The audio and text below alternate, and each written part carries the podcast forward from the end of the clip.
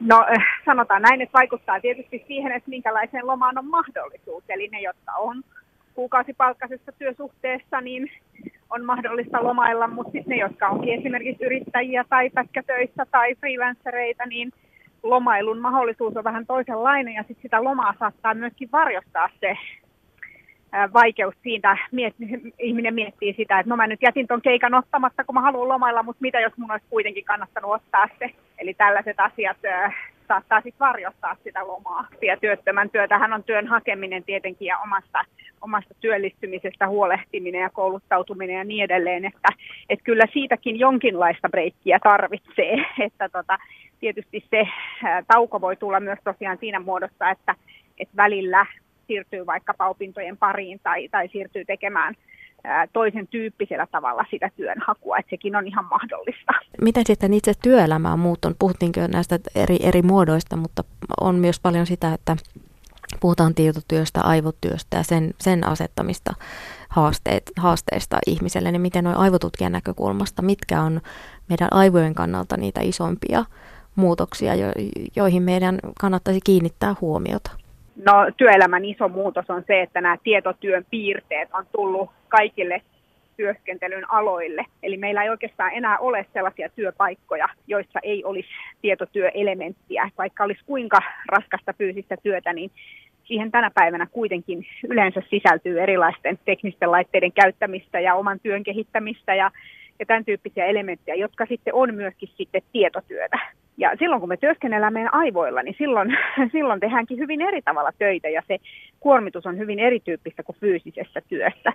Meidän aivot ei lakkaa ratkomasta ongelmia, eli jos meillä on töissä joku kiinnostava ongelma, jota ei olla siellä saatu työpäivän aikana ratkaistua, niin aivot jatkaa työskentelyä illalla ja yöllä ja se ongelma saattaa pulpahdella mieleen ja jopa ratkaisukin. Ja tota, tämä on tietysti tosi iso muutos verrattuna tällaiseen niin kuin pelkkään fyysiseen suorittavaan työhön. Miten sitten jos ajatellaan sukupuolten välisiä eroja, edelleenkin naiset tekevät enemmän kotitöitä kuin miehet ja, ja sitten taas työelämäpuolella naisilla on enemmän osa-aikaisia töitä kuin, kuin taas miehillä ja palkkauksessakin on, on eroja, niin, niin tuota, voiko sitten karkeasti sanoa, että tarvitseeko jompikumpi sukupuoli enemmän lepoa kuin, kuin toinen? No sanotaan näin, että sellainen työ on kaikkein kuormittavinta, jossa on sekä fyysinen että psyykkinen kuormittava elementti. Hoitotyö on hyvä esimerkki tämmöisestä työstä ja kyllä semmoisesta työstä työskentelevä henkilö niin tarvitsee palautumista hyvin toisella tavalla ja hänen täytyy kyllä niin kuin kiinnittää huomiota siihen palautumiseen. Ja samoin sitten nämä epätyypilliset työsuhteet on myöskin semmoinen asia, joka, joka niin kuin vaatii paljon enemmän palautumista. Ja miten se palautuminen sitten onnistuu, että jos siinä elämässä on muita kuormittavia elementtejä, niin kuin esimerkiksi vaikkapa kotona jotain murheita tai paljon kotitöitä tai kiirettä, niin, niin se vähentää sit sitä, sitä palautumisen mahdollisuutta, että se vaatii enemmän suunnittelua. Miten voi sitten oppia tuntemaan omat ikään kuin fyysisen ja psyykkisen jaksamisen rajat ennen, ennen sitä, että sitten ei huomioi ja sitten ikään kuin kantapään kautta joutuu uudelleen opettelemaan asioita? Joo, se onkin kyllä tuhannen taalan kysymys. Eli, se on oikeastaan semmoinen, että sitä ei voi toinen ihminen eh, toiselle neuvoa, vaan se on semmoinen yksilöllinen tehtävä. Ja mä melkein sanoisin, että tämä on semmoinen uusi keskeinen työelämätaito. että meidän jokaisen täytyy olla selvillä omalta kohdaltamme siinä, että missä mennään, että mitkä on niitä parhaita palautumisen keinoja. Ne vanhat keinot ei välttämättä enää riitä, vaan tarvitaan ehkä uusia keinoja. Ja mitkä on sitten niitä merkkejä, mistä nähdään, että nyt ollaan menty liian pitkälle ja tarvittaisiin parempaa palautumista, tarvittaisiin parempaa työn suunnittelua. Niin sanoit tuossa, että se on jokaisen vastuulla. Moni, moni kuitenkin on, on sellaisessa työssä, että, että ei ihan itse, vaikka autonomia on, on lisääntynyt, ei välttämättä ihan itse päätä kaikista työhön liittyvistä asioista, niin, niin tarkoittaako tämä sitä, että pitäisi aktiivisemmin ikään kuin käydä sitä vuoropuhelua niiden ihmisten kanssa, joiden kanssa sitä ikään kuin työjärjestystä sitten tehdään, että mitä milloinkin tehdään ja, ja mitenkä sitten huomioidaan nämä ihmisten eri palautumisajat ja, ja muut? Joo, tämä on mun tosi keskeinen menestystekijä työssä sekä niin kuin esimiehen näkökulmasta, että esimies osaa kysyä ja kuunnella työntekijöitä ja etsiä heille jokaiselle yksilöllisesti sopivia järjestelyjä siihen työhön, mutta sitten myös ihan työntekijän näkökulmasta. Että mun mielestä on todella tärkeä työelämätaito, että osaa itse kommunikoida, että mitkä on, olisi minulle tärkeitä asioita. Että esimerkiksi vuorojärjestelyissä Jotkut haluaa tehdä viikonloppuja, jotkut ei halua. Jotkut haluaa tehdä aamuja, jotkut haluaa tehdä iltoja ja niin edelleen. Että näiden kaikkien korttien pitäisi olla ehdottomasti avoimesti pöydällä, jotta me voidaan niin kuin kuvitella, että, että esimies pystyy sitten niin kuin vetämään sitä porukkaa siellä ja että, että pystytään tekemään sellaiset järjestelyt, jotka, jotka sitten sopii parhaiten kaikille. Minkälaisia vaurioita voi sitten tulla, jos, jos ihminen laiminlyö levon ja, ja lomailun? No tällaisia akuutteja tilanteita, stressitilanteita, niin ne, ne tota, oireethan on aika rajuja niissä, eli siellä saattaa olla ihan tällaisia muistikatkoksia ja, ja hyvin niin kuin tällaisia pelästyttäviä tarkkaavaisuuden häiriöitä, unen häiriöitä. Nämä on sellaisia, joissa ihmiset yleensä tosiaan säikähtää ja hakeutuu sit selvittämään, että mistä tässä nyt oikein on kysymys.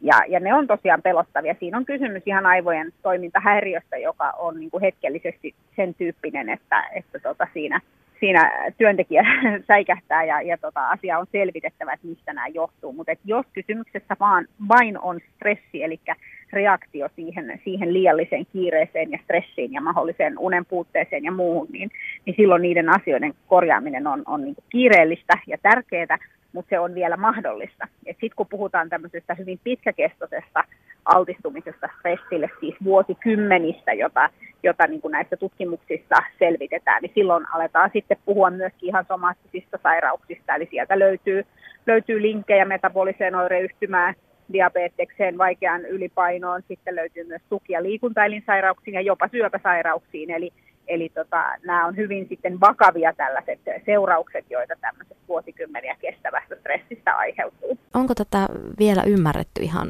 ihan kunnolla, tätä stressin vakavuutta? No mä kyllä pahoin pelkään, että meillä on vähän sellaista puhetapaa ja ajattelua, että, että kovat jätket vaan painaa duunia eikä välitä, vaikka vähän välillä särkee päätä ja vaikea saada unta ja, ja liikunta jää väliin ja syöminen on mitä sattuu ja niin edelleen. Että nyt vaan pitää painaa, että nyt pitää takoa, kun rauta on kuuma ja niin edelleen. Ja näinhän se on siinä lyhyessä akuutissa tilanteessa, mutta sitten se pitäisi pystyä myös katsomaan sitä pitkäkestosta tilannetta, että miten, miten se pitkän tähtäimen palautuminen onnistuu. Että totta kai tämmöiset akuutit stressipiikit vaikkapa yrittäjän työssä ja monessa muussakin työssä tänä päivänä ne kuuluu siihen työn luonteeseen, mutta silloin, silloin pitäisi olla tämä pitkäaikainen palautuminen kunnossa. Ja jotenkin tuntuu, että pidetäänkö sitä vähän semmoisena heikkoudenkin merkkinä, mutta se on hyvä sanoa kuitenkin, että mukava nähdä, että nuorempi sukupolvi ja, työelämään nyt tulevat henkilöt, niin heillä ei ole tämmöistä asenneongelmaa. Eli he osaavat kyllä puhua suoraan omasta palautumisen tarpeestaan ja halustaan siihen palautumiseen. Ja, ja se on kyllä hyvä esimerkki meille muillekin. Osataanko sitä viestiä työpaikoilla ottaa vai tuleeko siitä tämä yhtäläisyysmerkki, niin kuin hiljattain puhuttiin, että nuorilla on epärealistinen käsitys työelämästä? Joo, kyllä siellä varmaan kulmakarvat pikkusen kohoilee, kun, kun tota, nuori freelanceri sanoo, että mä en nyt ota tätä keikkaa, koska mulla on semmoinen tunne, että mä tarvin tähän väliin yhden vapaa-päivän.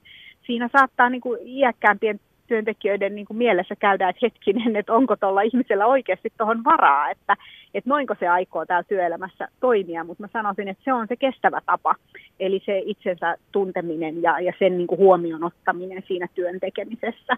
Ja totta kai on hirveän tärkeää se, että on muita asioita kuin vain pelkästään se työ, eli ne muut asiat tuo sitten sen balanssin siihen kokonaisuuteen, ja tämä on myös semmoinen, jonka nuoret tänä päivänä osaa hirveän hyvin, eli heillä saattaa olla hyvinkin vakavasti he ottavat esimerkiksi vapaaehtoistyötä tai harrastuksia tai tällaisia ja asettavat niitä jopa niin kuin työn rinnalle melkeinpä yhtä tärkeiksi asioiksi. Ja tämä, tämä on kyllä mun mielestä tosi tärkeä suuntaus ja siitä, siitä on niin kuin vanhemmilla työntekijöillä paljon oppimista.